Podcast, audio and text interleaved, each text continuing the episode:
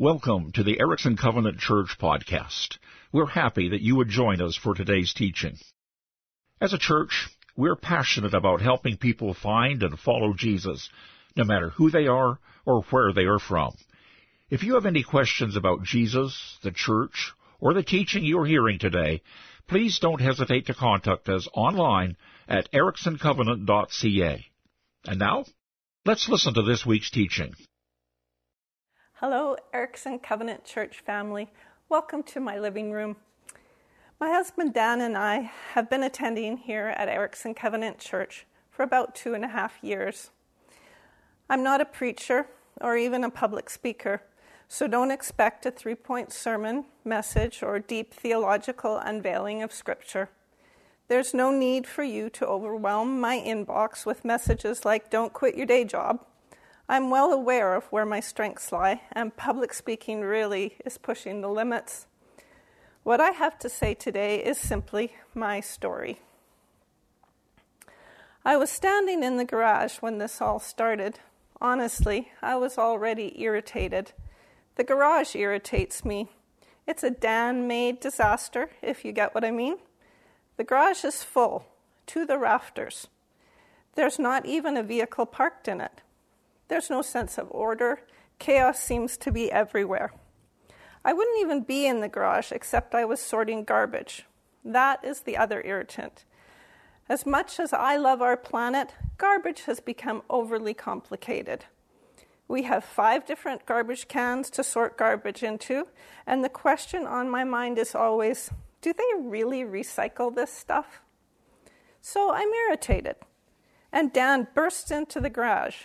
Now, Dan and I have known each other 40 years, 30 of which uh, we have been married. We've raised five children. And yes, we finish each other's sentences and thoughts. He should have known better. But he was caught up in the boyish enthusiasm he and Tom have when they are casting their nets to be fisher of men, with an eye to reaching those unsuspecting people with the amazing message of God's love. He excitedly blurts out, Tom's going to ask you to speak at Advent on joy. I turn my gaze at him despairingly and say, Frankly, I don't know what he expected my response to be. In that garage, while sorting all that garbage, dropping cans here, paper there, glass in this spot.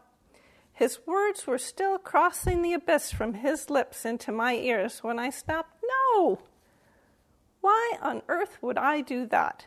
What possibly would make you think I would stand up and speak in public? I mean, I barely speak to myself. If I took all the shareable thoughts in my head and said them out loud, it would not fill two minutes, let alone an Advent message. Realizing what he stepped into, Dan quickly turned tail and headed back to his office. I stood up straight, Boy, I sure told him, didn't I? I'm not going to get caught up in the schemes of those two. I really stood my ground. In the 10 second journey through the breezeway from my garage into my beautiful home, I was quite proud of myself for deflecting that proposition.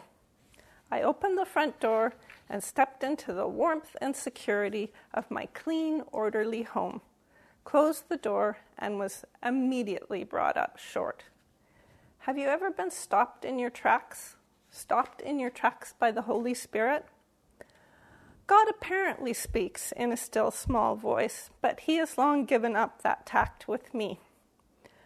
I don't know what the Holy Spirit sounds like to you, but as I stood smugly on the welcome mat of my beautiful, peaceful home, I heard Him say, are you done now?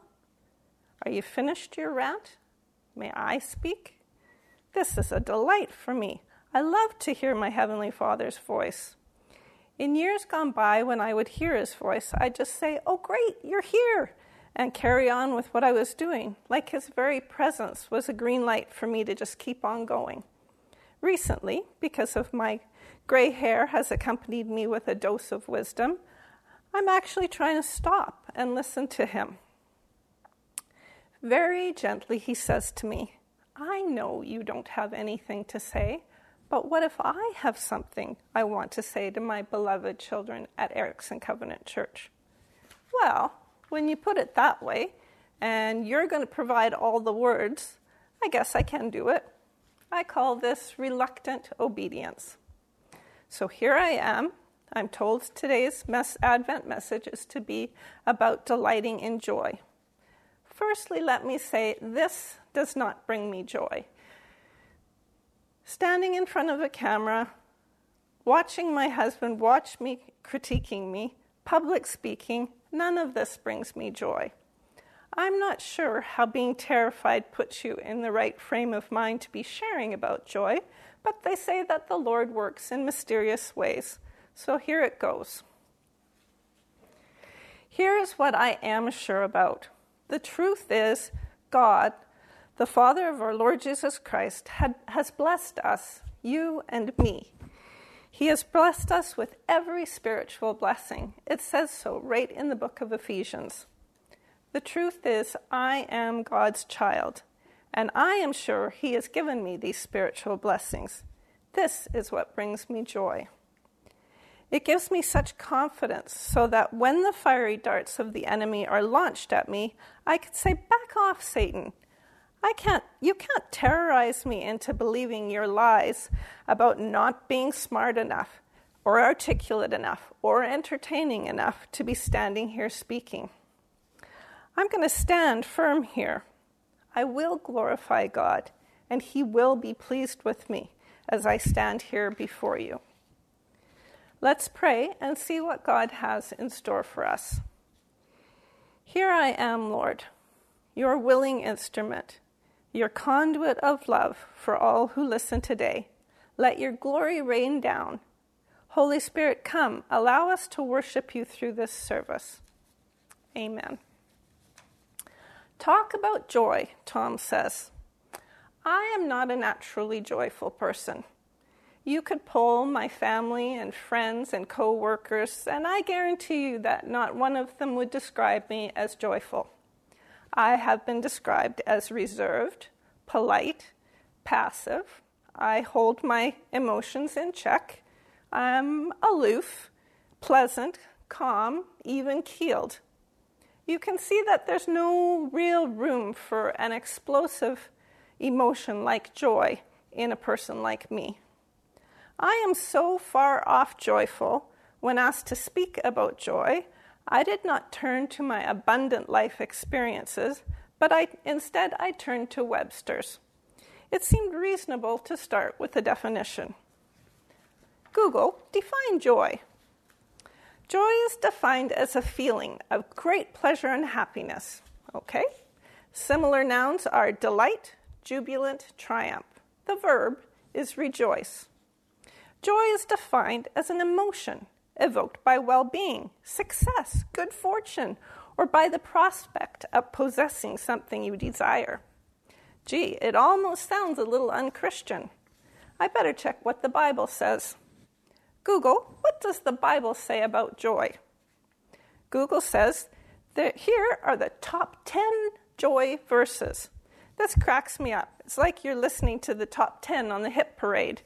Here they are, the joy verses, coming in at number one.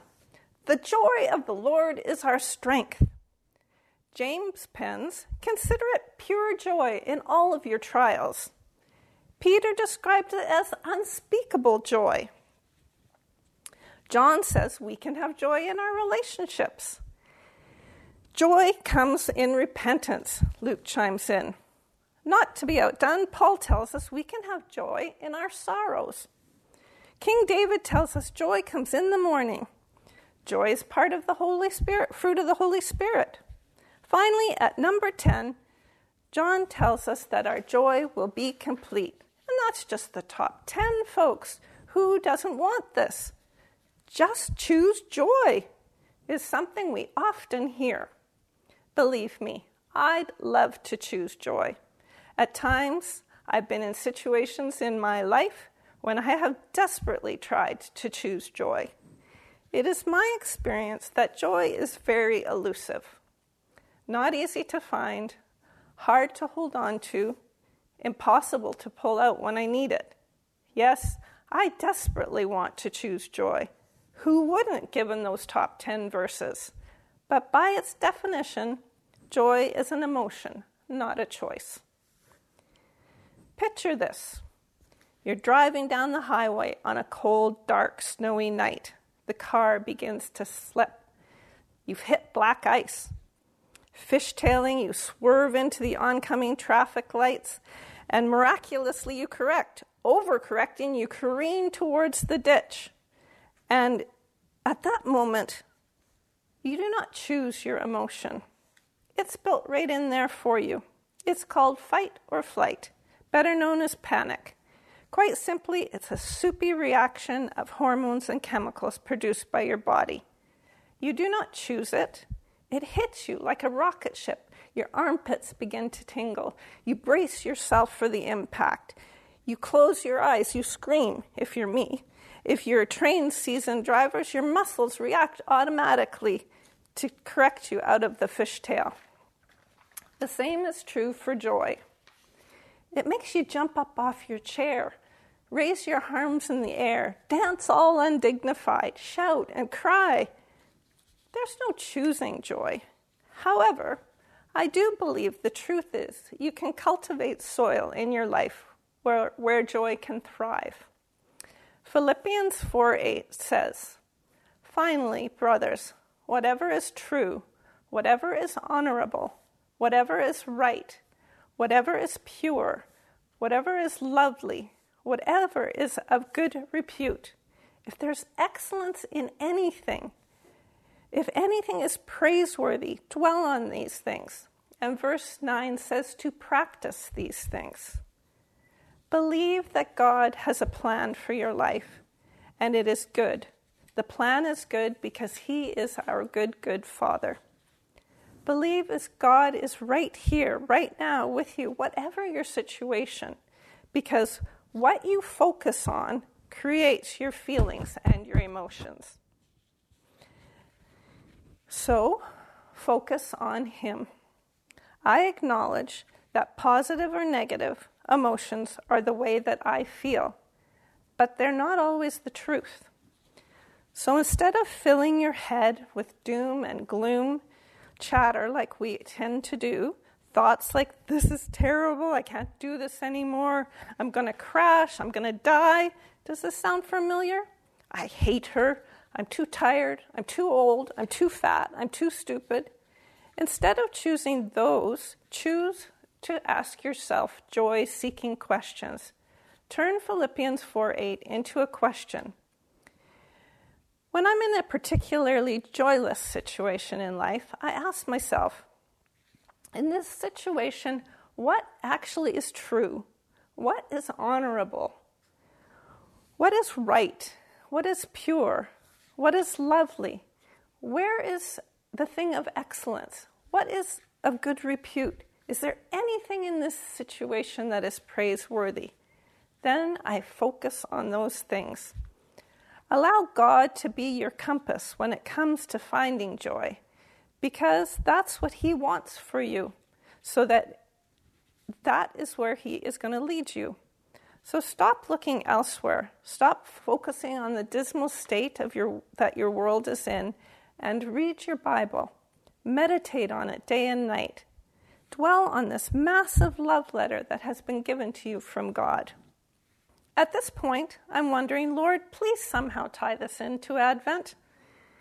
The season of Advent is when we focus on what? That God so loved the word, world that he gave. What did he give? His one and only Son. Why did he give us his Son?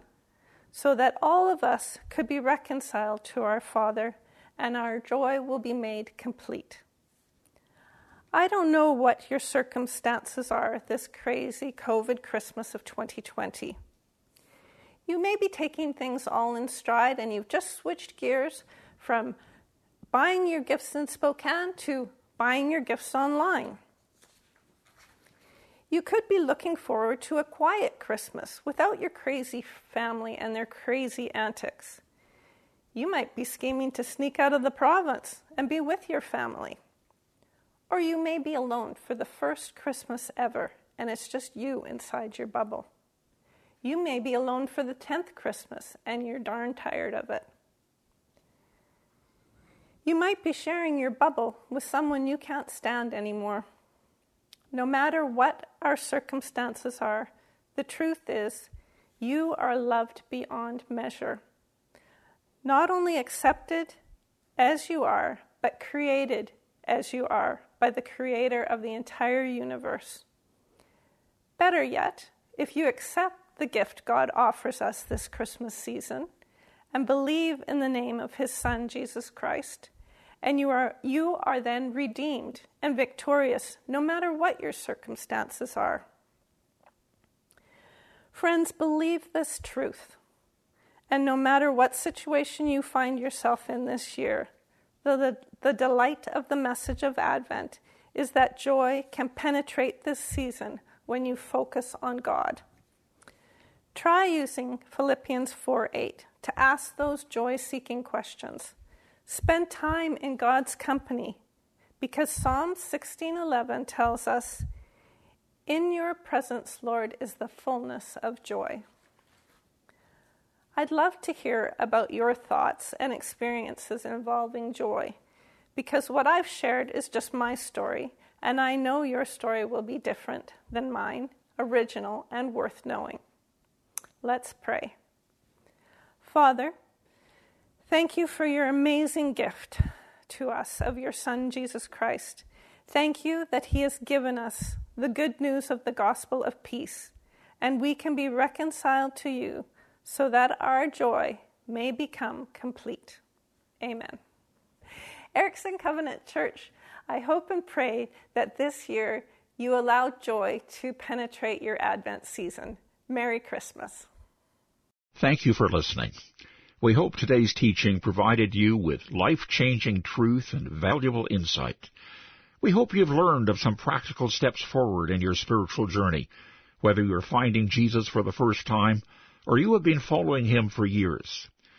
Do you know someone who would be encouraged by what you heard today?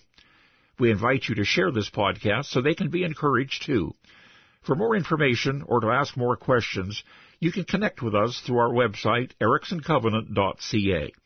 You can also find us on Facebook by searching for the Erickson Covenant Church.